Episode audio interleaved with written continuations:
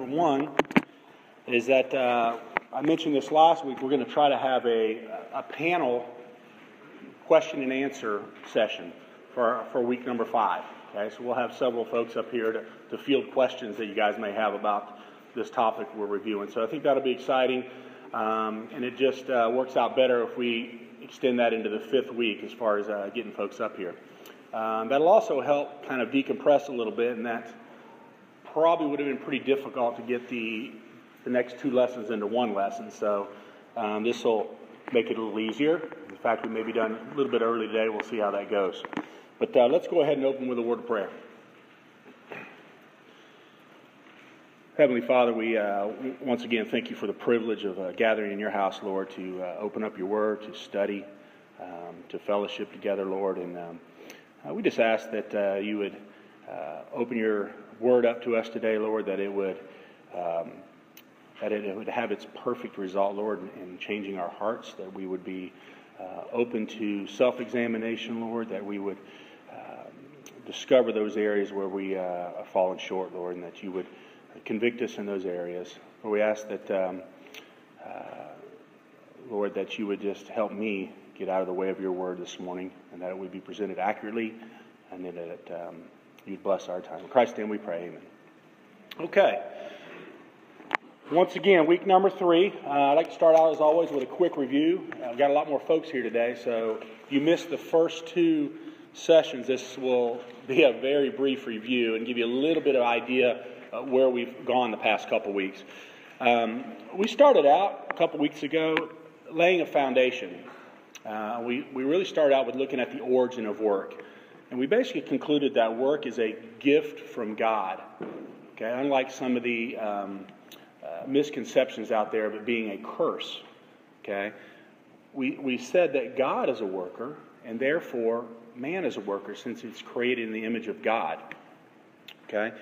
We, we looked at the Reformation as a key point in history where the whole idea, the whole doctrine of vocation was um, kind of rattled up and, and changed. Looked at some of the writings of Martin Luther and Calvin. And, you know, to summarize it, basically, one of their big points was there's no such thing as secular versus sacred. Okay? So before the Reformation, there was that big division. You had the, the secular work over here, the, the, the, fleshly stuff that had no value versus the, you know, the, the spiritual stuff over here was a, was a great divide. Um, so they, they basically said, your job's, it's not a secular job. Okay, there's no such thing as a secular job anymore. It's a spiritual duty. Okay, so we laid that foundation. And, and we said that all work, all work has dignity and meaning. Not just the work and the, you know, the so called ministry. All work has dignity and meaning. We considered um, uh, one's vocation, okay, as a powerful me- means to impact the culture. And that was a big part of the Reformation. You know, we established this idea of vocation and how it impacts our culture. And remember that vocation extends beyond the boundary of just our jobs, the things that we get a paycheck for. It's everything. It's everything that we do. It's you know, for whether you're working for an employer, if you're in the home working, in the ministry, whatever, it's all one thing. It's all the same, um, and it all has an impact on our culture. We look closely at the doctrine of vocation. We identified a primary calling. Okay, we talked about that was what that was, and then the secondary calling. Everyone has the primary calling to God. Okay, uh, and then within the secondary calling, we identified four aspects you know, we, we have a secondary calling in our families, within the church, within the community as a whole, and then vocation. And that's where we camped out at, at on vocation. So we, we said that a Christian work is not a specific type of occupation. It's not any one job, but it's an attitude. Okay, it's an attitude. And you can have different careers and jobs during your life, but your vocational calling from God will always stay constant. That doesn't change. We also then looked at um, kind of the depreciation of work, particularly in modern American culture. And we, um, you know, we said that without a proper work ethic, we don't work well, we don't work with excellence, and we lack passion. We lack passion. We looked at a, a series of uh, verses in Ecclesiastes. It was kind of a almost depressing, you know, reading that. It was, it was really uh, kind of pointing out the futility of work. Okay, and um, the author posed a series of cynical questions, including why do we work? Why work? What's the purpose of it? Um, what do we really get out of it? Okay, what does it really produce? And, and what's the benefit? So he laid out all these cynical questions. And then he kind of gave the worldly answer, which wasn't really encouraging. It was almost treating our work, once again, as a curse. And he basically came to the conclusion that all is vanity and striving after the wind, and there's no profit under the sun. He hated the idea of all this work and everything that he had done, and, and somebody else was going to actually benefit from it. So um, he even talked about the curse of staying up at night thinking about his work. So he worked all day long, and then he stayed up all night thinking about it. He also kind of uh, kind of um, hit on the free market uh, system a little bit. He said, hey, it cre- all it does is create rivalry between man and his neighbor, and it promotes division. And he also said, um, you know, we use the analogy you never see a a, a U-Haul behind a hearse. You know, he said, look, you can take nothing from the fruit of his labor that you can carry in your hand. All right? Um, all a man's labor is for his mouth, and yet, yet the appetite is, is not satisfied. Okay? said you mow the grass, and a week later you got to mow it again, and a week later, you know, it's just a continual type thing. Fortunately, he didn't leave us there, did he? Okay. So he gave the biblical answer.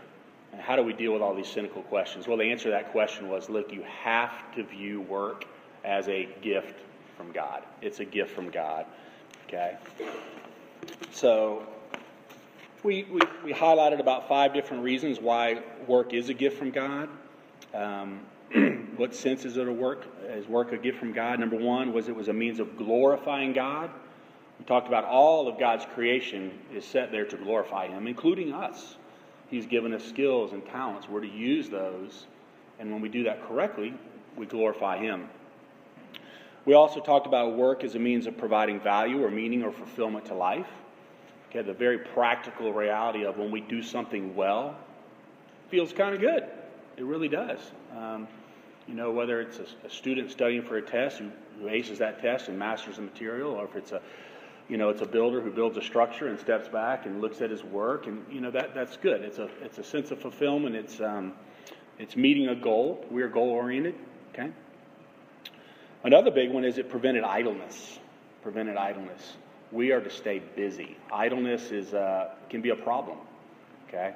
Uh, when we're idle, we tend to um, do things that we're not supposed to do. Okay? Um, we said that work is a means of providing for the needs of life. Yes, God provides our needs. He provides our food, our shelter, our clothing, but He uses our work as a means to uh, get that, right? So we work, we gain income, we use that to get our food, our shelter, pretty basic stuff. It's just another means uh, for which, or how He provides for us. and lastly, we said work is a means of serving mankind. Okay, um, it's part of that um, uh, that kind of uh, universal blessing that God has over over all creation. We serve when we are doing our jobs well. We serve mankind. Okay, whether it's uh, the believers or non-believers alike, common grace. Okay. We identified work as a command of God the command of God. We looked at Exodus 20, verses 9 and 10. Six days you shall labor and do all your work, but the seventh day is the Sabbath of the Lord your God. In it you shall not do any work. So we always look at the you know the, the Sabbath part of that, but we tend to neglect the six days of work that he talked about, that he commanded. Okay, so God has commanded us to work. Six days you are to labor. We talked about the fact that he included this command with the other commandments really shows the high value that he places on work. Okay, it's in the same list as you shall not, uh, you shall have no other gods before me. You shall not make for yourself an idol. You shall not take the name of the Lord in your vain. All that's in the same section with you're to work, your labor six days. So he has a really high uh, regard for work, and therefore we also need to have a high view. Uh, one or two other things we talked about God's creation mandate, and we looked at that beautiful Psalm 104 where it looked at all of God's creation the mountains, the rivers, uh, talked about the birds singing, talked about the lions roaring, and you got the sense that everything was created and doing what it was designed to do. And within that was man. And what was he doing? He was laboring. So it's part of the creation mandate. And we, uh, we, we, quoted, we quoted uh, MacArthur. He had a, he had a great um, summation of this. He says, We have to regard work as a creation mandate, as a component of the image of God, as a natural law invested with inherent dignity. It's just God's way for man. Okay? I love that. So it's, it's our part in creation, and we can do it to his praise. So all creation is designed to give glory to the Creator, and uh, we're just part of that. Okay? And then lastly, we looked at the parable of talents, Matthew 25, 14 to 30. And we, we, we drew out five lessons uh, from the parable of talents. Number one being that success is a product, success is a product of our work. We have to work. Okay? Um, and then we also said that God supplies us with everything we need to do what He has called us to do. So He doesn't call us to do something and then not give us the, t- the tools to accomplish that. He provides it. We also made a kind of a controversial statement. It says, look, we are not all created equal. Okay? We're not. Okay? And what I mean by that is we all, we all aren't created with the same skills and talents. Okay? Uh, we're not. Uh, some of us are gifted in some areas, some in other areas. So we're not equal in as far as our, our, our skills and talents go. Okay? But we all work for the master. Okay? Um, and that was our fourth point. We all work for the master. Um, the talents were provided by the master. Okay? The, the um, profit that was made from those talents was given back to the master. It all belongs to him. Right? And the last point in the parable of talents was we will be held accountable. Okay? And we made a point that, um, you know, those three servants, the two that were, were obedient, okay, they were given different talents and, and produced a different level of talents, but they were both obedient, and therefore they got the same reward. Okay? Same reward. Okay? And then uh, the, the, the servant that wasn't obedient, he was basically labeled lazy. Okay? So we don't want to be in that classification, obviously. So that kind of brings us up to today. What I want to focus on today is more uh, kind of uh, down and dirty, in the trenches type stuff. We're going to talk about being an employee. An employee. Okay, so this becomes very practical. Next week, we're going to look at the other side of that, and that's looking at being an employer. Okay? And once again, let's don't get in, in the, that narrow view that it's just uh, the workplace here. Okay? Submission occurs in all different, you know, formats. Um, so these, these principles of submission apply everywhere, not just in our workplace. So let's uh, turn to Titus chapter 2. This is going to be uh, where we camp out today. Now, we're going to be all over the place, but we're going to continue to come back to Titus, particularly verses 9 through 10. So bear with me because we'll be jumping in and out of that, but we'll always come back to that, being our key text. So while you guys are looking there, let's give a little context here. So basically, we have Paul is writing to Titus, okay? And in general, what he's dealing with here is, is character of a healthy church, and specifically the primary means for evangelism, okay? And it's personal evangelism. Personal evangelism. We talked about some interesting statistics last week where a survey was done that said that 90% of believers um, accounted their um, uh, salvation to some type of personal witness. In other words, they, they, they didn't come to Christ through a, a grand marketing scheme or going to a concert or, or that kind of thing. It was a personal, one on one relationship or witness of another believer. Okay? And that, that's critical. Okay? So, and we said that, look, the, the problem with mass evangelistic methods is that we can't overcome the massive display of negative testimony demonstrated by people who name the name of Christ and sin publicly. So there's a lot of hypocrisy out there. Okay, and that's why that personal one on one type thing is so important. Let's turn to Titus. I told you I was going to jump you all over the place here. Let's go to Titus chapter 1, verse 16. This is what I'm talking about. Titus 1, verse 16 says, They profess to know God but by their deeds they deny him, being detestable and disobedient and worthless for any good deed. So that, so that we know we know hypocrisy is nothing new. Okay, this, this points that out right there. Okay, it's always been around. Uh, and if there's, if there's no credibility there's no credibility in the lives of those who name the name of Christ, then all our efforts to evangelize, it's, it's, a, waste, it's a wasted effort. Okay? Your life has to match up with your testimony. It's blatant hypocrisy, is what it is. Okay, so let's um, go back to Titus.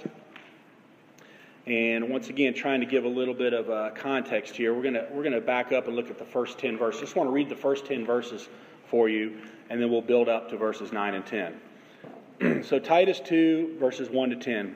But as for you, speak the things which are fitting for sound doctrine. Older men are to be temperate, dignified, sensible, sound in faith, in love, and perseverance. Older women, likewise, are to be reverent in their behavior, not malicious gossips nor enslaved to much wine, teaching what is good, so that they may encourage the young women to love their husbands, to love their children, to be sensible, pure, workers at home, kind, being subject to their own husbands, so that the word of God will not be dishonored. So you see, he's dealing with the home here, okay? Likewise, urge the young men to be sensible. In all things, show yourself to be an example of good deeds, with purity and doctrine, dignified, sound in speech which is beyond reproach, so that the opponent will be put to shame, having nothing bad to say about us. And then our key text today urge bond slaves to be subject to their own masters in everything, to be well pleasing, not argumentative, not pilfering, but showing all good faith, so that they will adorn the doctrine of God our Savior in every respect. So, hopefully, what you see here what's the big issue here? it's an evangel- evangelistic um, type presentation. Okay? Look at verse 5. It says, that the work of God may not be dishonored.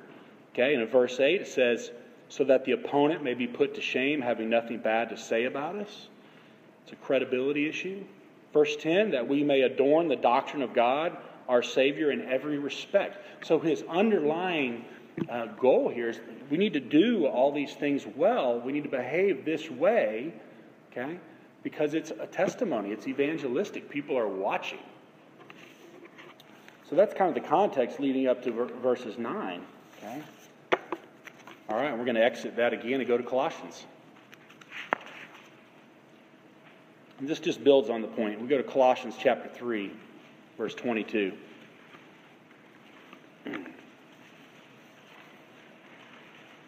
kind of a parallel passage for our key text today. says, Slaves, in all things obey those who are your masters on earth, not with external service, as those who merely please men, but with sincerity of heart, fearing the Lord. Whatever you do, do your work heartily, as for the Lord rather than for men knowing that from the Lord you will receive the reward of the inheritance. It is the Lord Christ whom you serve. For he does for he who does wrong will receive the consequences of the wrong which he has done, and that without partiality. Okay. So listen, if you're an employee, this stuff's pretty critical. This is a critical passage for you. Okay? And once again, it's not just employees, it's everybody who has some, some level of submission, and that includes us all. Okay, we're all to submit um, to some authority. Okay? So, what are some key things here? Um, number one, what this points out is we are to obey our masters. We're to obey your master. Okay? It's really not negotiable. Slaves in all things, those who are your masters on earth, on earth, okay, you need to obey them. And number two, it's not just obedience, but it's an attitude issue. Your attitude needs to be right with this obedience. Okay? Those of us who have children know what this is all about, right? It's not just doing it, it's doing it with the right attitude. It's not with external service, it's not with a, a reluctant attitude. Okay? It's not just to please men, only striving when, the, when somebody's watching. Okay? If you're in your workplace, do you only give your best when you know that the boss is watching? And what are you doing when no one's looking? It's an attitude, it's a heart issue. But with sincerity of heart, you see that in, in, in the verse there? Fearing the Lord. So, in a sense, we need to have kind of a we need to have a healthy fear that if we're not doing this well, there may be discipline. And that's the reality of it here. God has called us to a task here, and we are to do it well with the right attitude. And it clearly says that um, uh, for he who does wrong will receive the consequences of the wrong he has done. That's discipline. Not punishment, it's discipline for the believer. Okay? So listen, your effort needs to be what I call full throttle. Okay? It's not uh, coasting here. We're to, we're to go all out. This is a full throttle effort. Okay? What does it say? It says, Do your work heartily. I like that word. That's robust. Okay? Work hard. Work hard. Exhaust yourself. Okay? Because um, who are you working for? Your work is for the Lord. The, the beautiful thing here is you'll receive a reward for that. Okay? You're going to receive a reward from Him, from Him for the service you do for Him. Okay? It's, it's, it's really the, you know, most, uh, most of you that are employees, you're used to the annual review. You sit down with your, your boss and you go over how you've done. And, you know, that, that's, that can be a great time. Hopefully, it's a good time. And uh, looking at things you've done well and, and how to get better. But really, what, what really matters is the Lord's evaluation, is it not? Okay, that's our mindset. When we're, when we're analyzing or looking at our, our effort, the Lord is your evaluator. What's He going to say about your effort? Okay? And listen, lastly, our effort has consequences. It has consequences. The Lord doesn't care what level of job you're in. He doesn't. It doesn't matter to Him. We talked about this earlier. There's no difference. There's no difference between the dishwasher and the brain surgeon. He, that doesn't matter to Him. It's what we do in that role that He's placed us that matters. It doesn't matter how much seniority you've amassed at work, how long you've been there, how many projects you've done. It, it doesn't matter. Okay? so it's, it's an evangelistic issue once again. That's really what it is. Go over to 1 Peter 2.12. Kind of uh, reiterates my point. 1 Peter 2, 2.12 says, let you turn there. It says, Keep your behavior excellent among the pagans, so that in the thing in which they slander you, they may, on account of your good deeds, as they observe them, glorify God in the day of visitation. Okay? There's the evangelistic uh, type feel. People are watching. Do things well. Do things well. Sermon on the Mount. Okay? Christ talks about this. It says, Let your light so shine before men that they may see your good works and glorify your Father who is in heaven. Okay? Our good works, our good deeds, uh, with the right attitude, glorify the Father.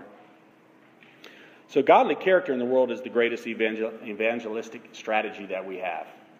We know that 90% of believers come to Christ through the means of some personal testimony.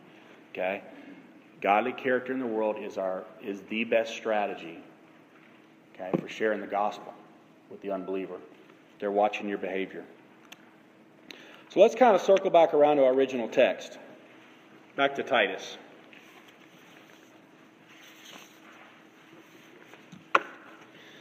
Okay, so let's go back and do uh, verses 9 and 10. With all that context that we just laid, okay, it says, Verse 9 Urge bond slaves to be subject to their ma- own masters in everything, to be well pleasing, not argumentative, not pilfering, but showing all good faith, so that they will adorn the doctrine of God, our Savior, in every respect. So let's just kind of go through that verse there. First thing we see is the word bond slaves or slaves. You say, well, what does that have to do with us? We're, we do not have there's not slaves now. That doesn't apply to America, certainly.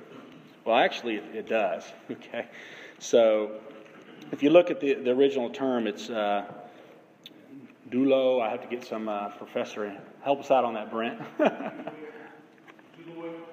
Douloi? Yeah, douloi. Okay, but it really what it's identifying is someone who is under submission, okay, under bondage. But the key there is submission. Somebody under submission. Everybody's under submission. All right, so there are many different forms of, of slavery, particularly back in this time frame. So, you know, we tend to think of slavery just by what we've, we've seen in our country years ago and the abuse of that and the horridness of it. But slavery took on a lot of different forms back in those cultures. Okay, some of them were really looked like an employee-employer type relationship. Okay, so it wasn't all bad. So we have to put that in the right context of, of the time frame. Okay, um, and, and this text isn't really distinguishing any particular type of slave. The key is it's somebody who is under submission. That's what we need to remember here. So, you know, slavery in ancient times could actually be beneficial because it allowed for folks who had had resources to give those resources to those who worked for them, and thus allowed them to have dignity, make a living, and prosper. Okay? Sounds like our present day employer employee relationship, right? Okay? All right. So we can, we can uh, equate those two. This applies to us. Okay? We're slaves. So, with that in mind, what is the responsibility of the slave or the servant or the employee? We're going to use those terms interchangeably here. What are the responsibilities? Let's go over to Ephesians 6, 5 through 8. Ephesians 6, 5 through 8.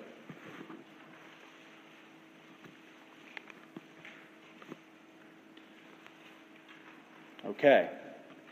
Pretty clear here. Listen to this. Slaves, that's us, employees, Okay, servants, those in submission. Slaves, be obedient to those who are your masters. Those are your masters according to the flesh. That's actually quite important.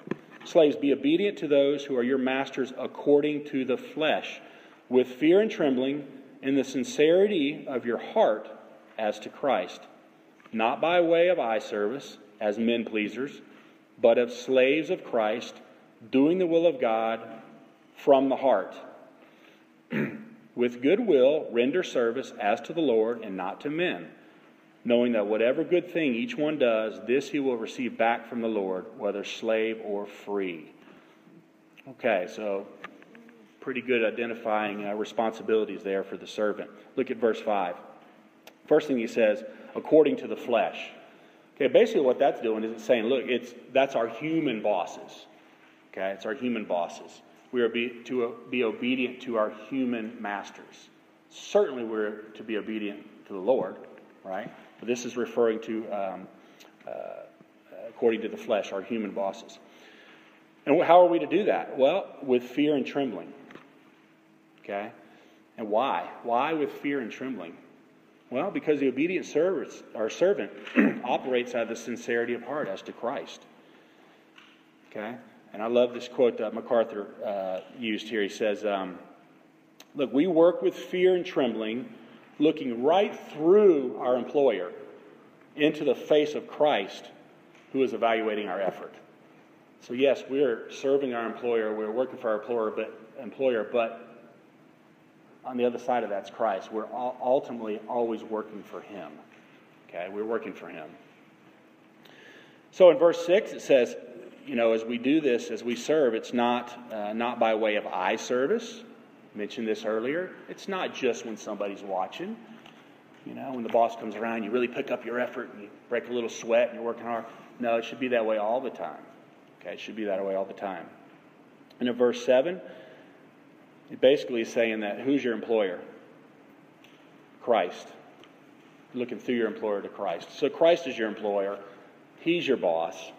He's your master. Okay? And then lastly, God will re- reward that the sincere servant. Okay? Isn't that amazing? How he gives us all these gifts and he, he tells us what to do and he empowers us to do it, he motivates us to do it, and he turns right around and rewards us for the thing that he basically has equipped us to do. It's, it's wonderful. You see that, that common theme throughout, even in salvation. 1 Timothy chapter 6, 1 and 2.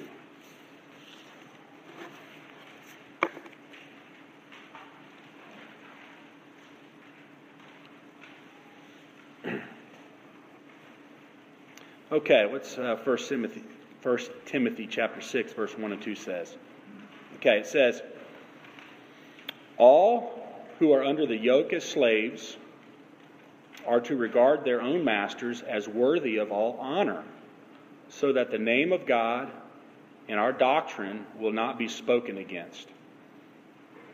Those who have believers as their masters must not be disrespectful to them because they are brethren, but must serve them all the more, because those who partake of the benefit are believers and beloved. Teach and preach these principles.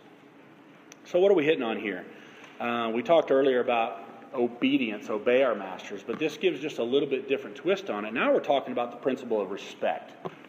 Okay, do you see that? Okay. To regard their masters as worthy of all honor, that's respect. So we are to respect those that we're submission to. Context here is your employer. Okay? and, and again, the reason we do this is, is so that the name of God, so the name that the name of God in our teaching, okay, his teaching will not be spoken against. It says it right, and it gives you the reason there. It says, so that the name of God and our doctrine will not be spoken against. Everything has a reason. So, and, and it kind of it kind of hits on this this um, this believer believer scenario where you have this believing employee working for a believing employer. And that probably applies to a lot of us in here, hopefully. I mean, it's, it's great. It can be a wonderful thing. But there's danger in that. Okay, actually, one of the questions you guys brought to me last week afterwards is this very scenario. How does that dynamic work? Okay, well, you know, it's, it's easy. We have to guard against disrespect. Okay, it's very easy to, if your employer is a believer and perhaps you can go to church with them, that type of thing, you know, that's, that's, that's John. He's my buddy. You know, ah, yeah, he's the boss, but that, that's okay. He's, you know, we're buds.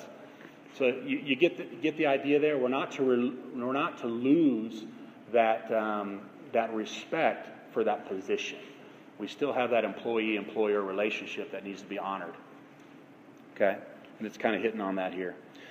So, are we equal in Christ? Absolutely. Equal in Christ? Absolutely, we are. But be careful not to push that equality into the job place. That's the point. That's the point. Okay? All right, so what are some character qualities, qualities of the Christian employee? Now, I promise, now we're going back to our original key text, all right? Titus 2 9 through 10. All right.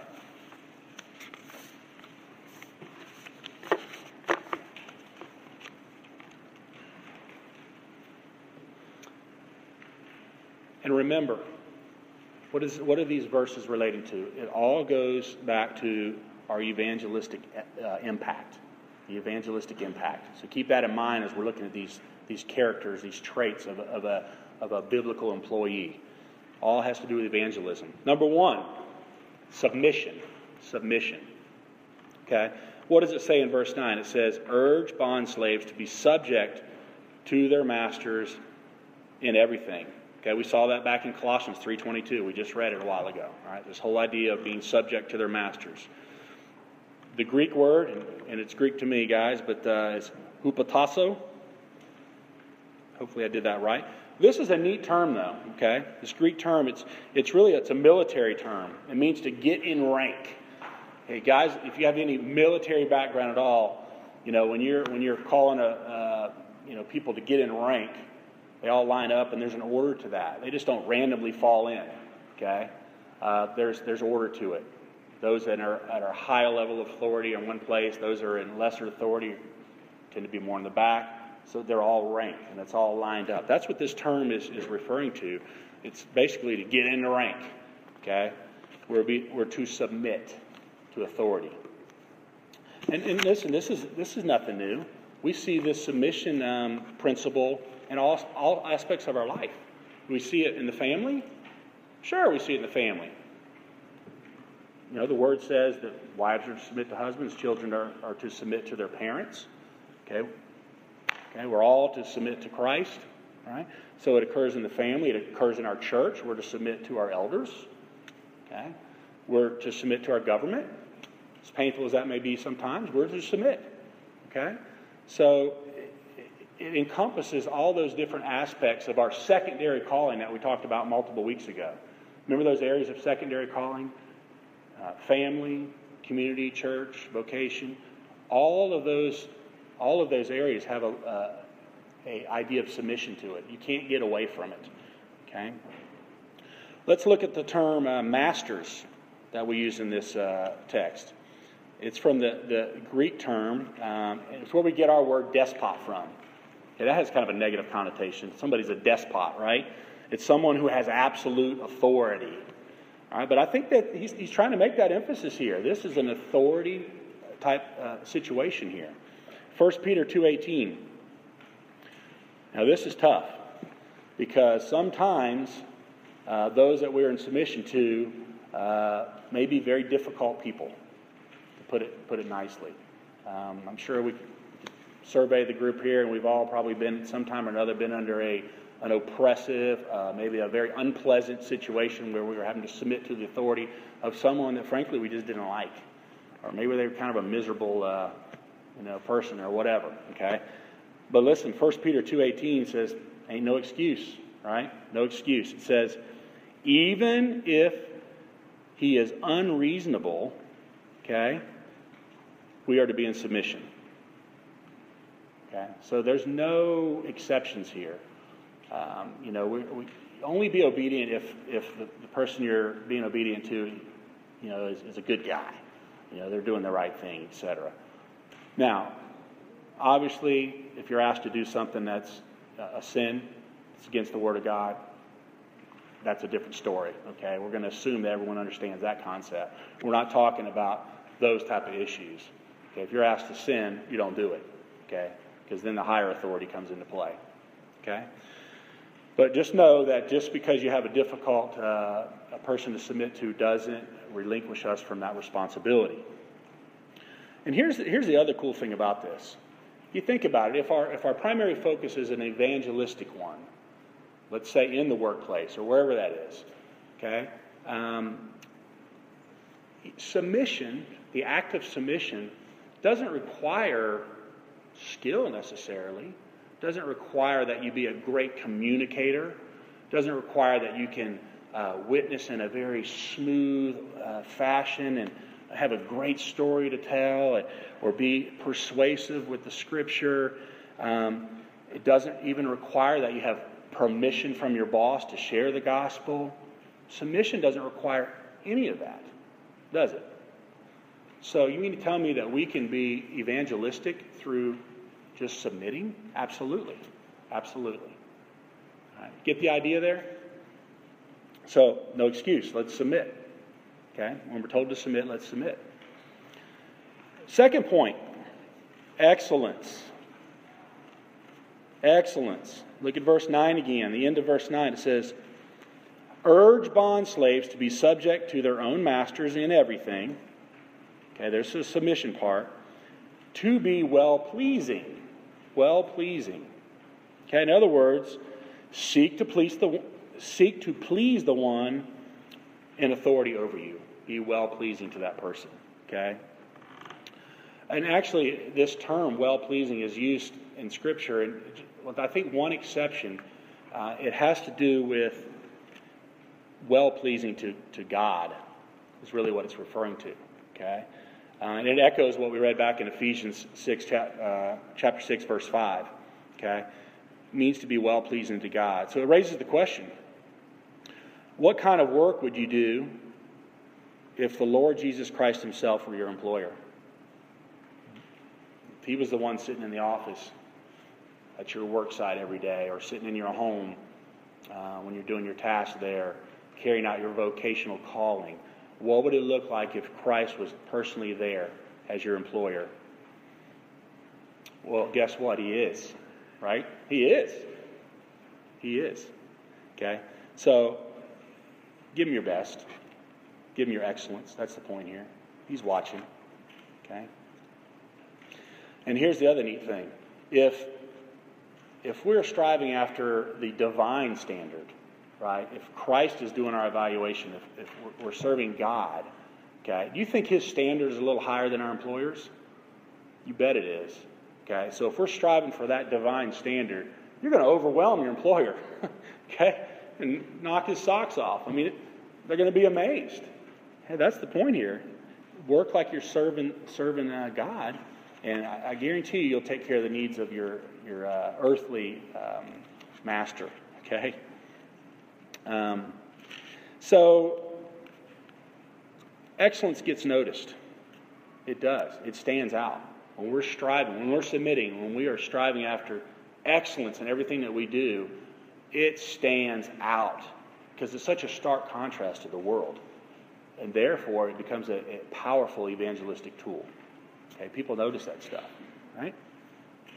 Point three, very practical. We're to be non-argumentative. Okay, this is a great, great practical uh, truth here. Verse nine: You are not to be argumentative. That's what it means. okay, nothing fancy here. Um, but what does it mean? It means not to speak against. You get the idea here that uh, you don't mouth off, you don't talk back, okay? You don't argue, you don't, you're not, you're not rebellious, etc. You get the idea. That's, that's the flavor here. Is we're, we're not to be argumentative with our employer, with our master. Um, we're, we're to be compliant, not obstinate. Okay? Obstinate is, is, obstinance is not an option here. Okay? And, and listen, this is a this is the common fault. This is very, very uh, uh, real stuff that we see in the workplace all the time. Okay? And we're probably all to some degree guilty of this. You know, you get asked to do something and you don't really want to do it. You know, you don't really agree with it, so you either don't do it or you do it half-heartedly. Like, well, I'm going to do it, but you know, it's gosh, this guy doesn't know what he's doing. I really don't want to do this, so you do it with a half effort all right, which and then then what you're asked to do fails, and then you blame it on him for making you do it to begin with. You, you see that whole dynamic. That's not that's not supposed to be our behavior. We we have to comply. We have to comply. Um, now listen. Hopefully, in most settings, there's some avenue for communicating disagreements. If you have something that you're not happy with, you know, most employers have a way you can communicate with, with them about that, but there's a proper way to do it right? And we need to follow those proper channels. Um, otherwise, you're to comply, okay? Even if you don't agree. Honesty. Another uh, very, very practical responsibility of employees, of servants. You're to be honest. Verse 10 not pilfering, okay? Pilfering, interesting word. Uh, that means you're to be honest. Don't steal. Okay?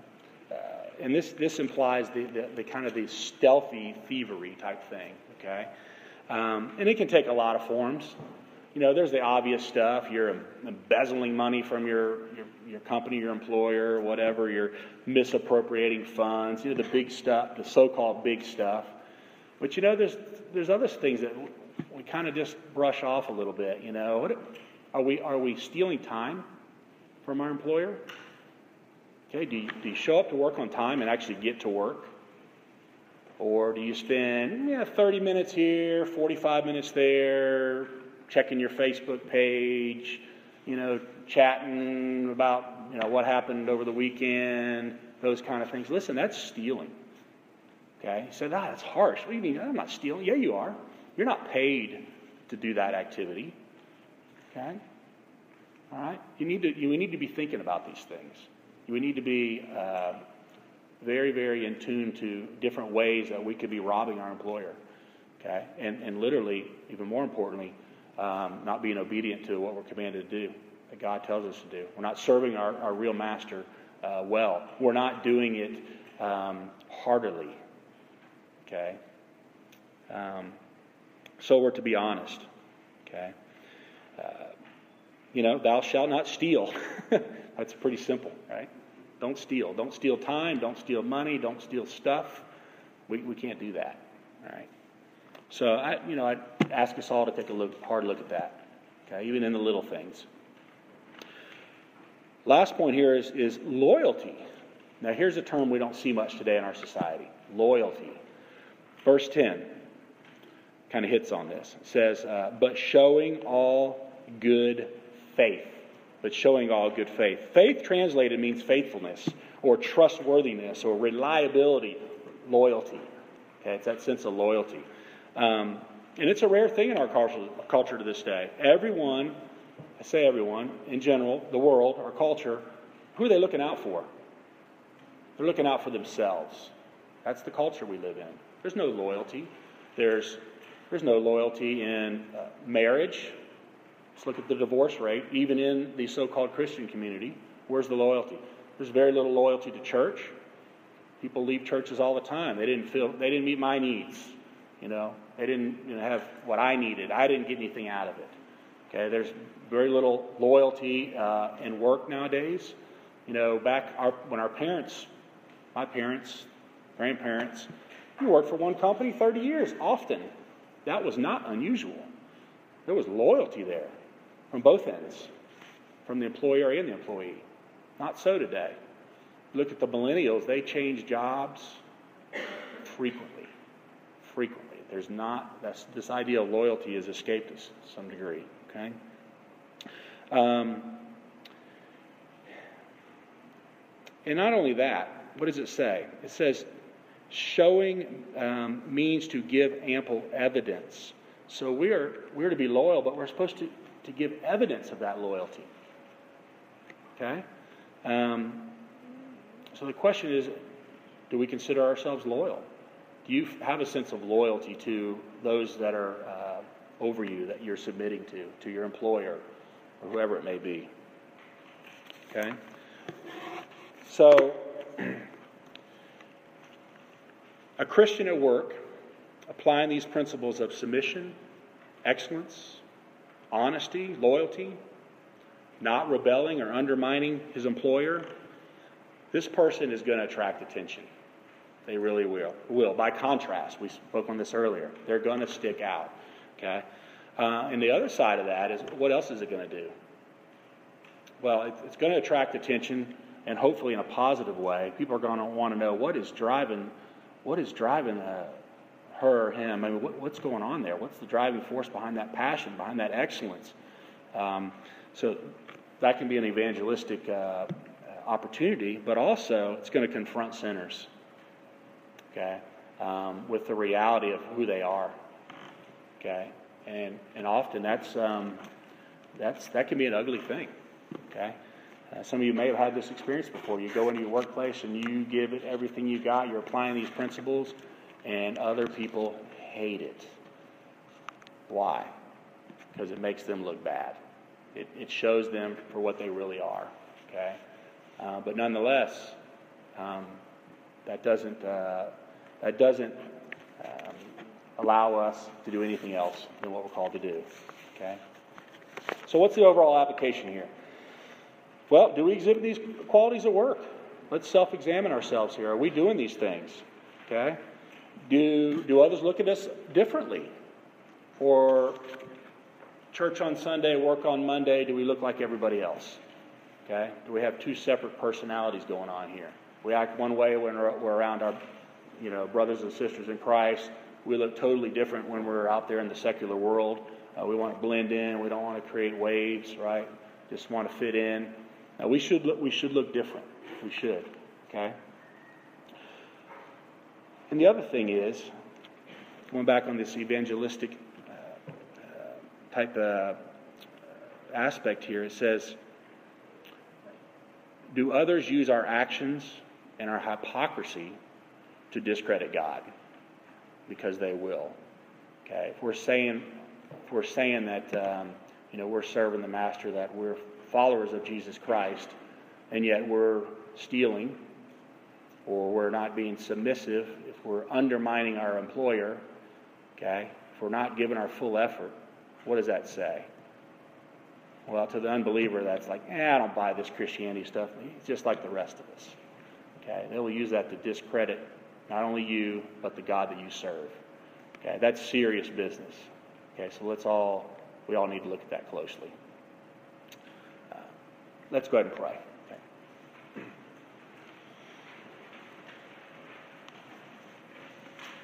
Father, what a humbling reality, our responsibility uh, as slaves. Um, Lord, that's what you called us to, to be submissive to all the authorities in our life. Lord, to um, not only when it's easy, Lord, but when it's even difficult. Lord, you gave the ultimate example of being submissive to the Father. Lord, because of that submission, we're able to come to you and, and um, spend eternity with you. So we thank you for that ultimate example of submission that you've given us. Lord, we ask that um, you would convict us in those areas where we've fallen short, what we've heard about today, and, and just really desire to change it, Lord. That we be a uh, that we be light, that we be salt and light, Lord. That others would see us as different, and thereby uh, giving us the opportunity uh, to share with them what drives us, what makes that, what makes us different, Lord. Ultimately, bringing glory to Your name. In Christ's name, we pray. Amen. Okay. So what's next? Next week, we're going to look at the other side of this coin, the employer. Okay, and that just doesn't it doesn't just apply to a guy who's signing the checks. It applies to all of you that have someone submitting to you. Husbands, okay? Women, okay? Everybody has, we are submitting to everyone, someone, and someone is submitting to us. It's always going on. So these principles are going to apply to everybody, okay? We're going to look at that. And then in uh, the last week, we're going to have our panel Q&A. I'll have several folks up here to be able to field some questions about these issues. And I would ask, um, send those questions to me. I put my email, on, I think my email is on the handout, I believe, crobertson at yahoo.com. If you have some questions, either tell me or, or send them ahead of time. Um, doesn't mean you can't ask a question that's not presented ahead of time, but, but help us out here a little bit. so, some of these things are pretty weighty, and, and, and uh, I know that the folks that are going to be up here would appreciate a little bit of a um, jump start on some of those more difficult questions because we, we don't want to give you our opinion. Okay? No one wants to give their opinion. We want to show you what the Word of God says. Okay? And um, but send those to us, and then uh, it should should go well. You're dismissed.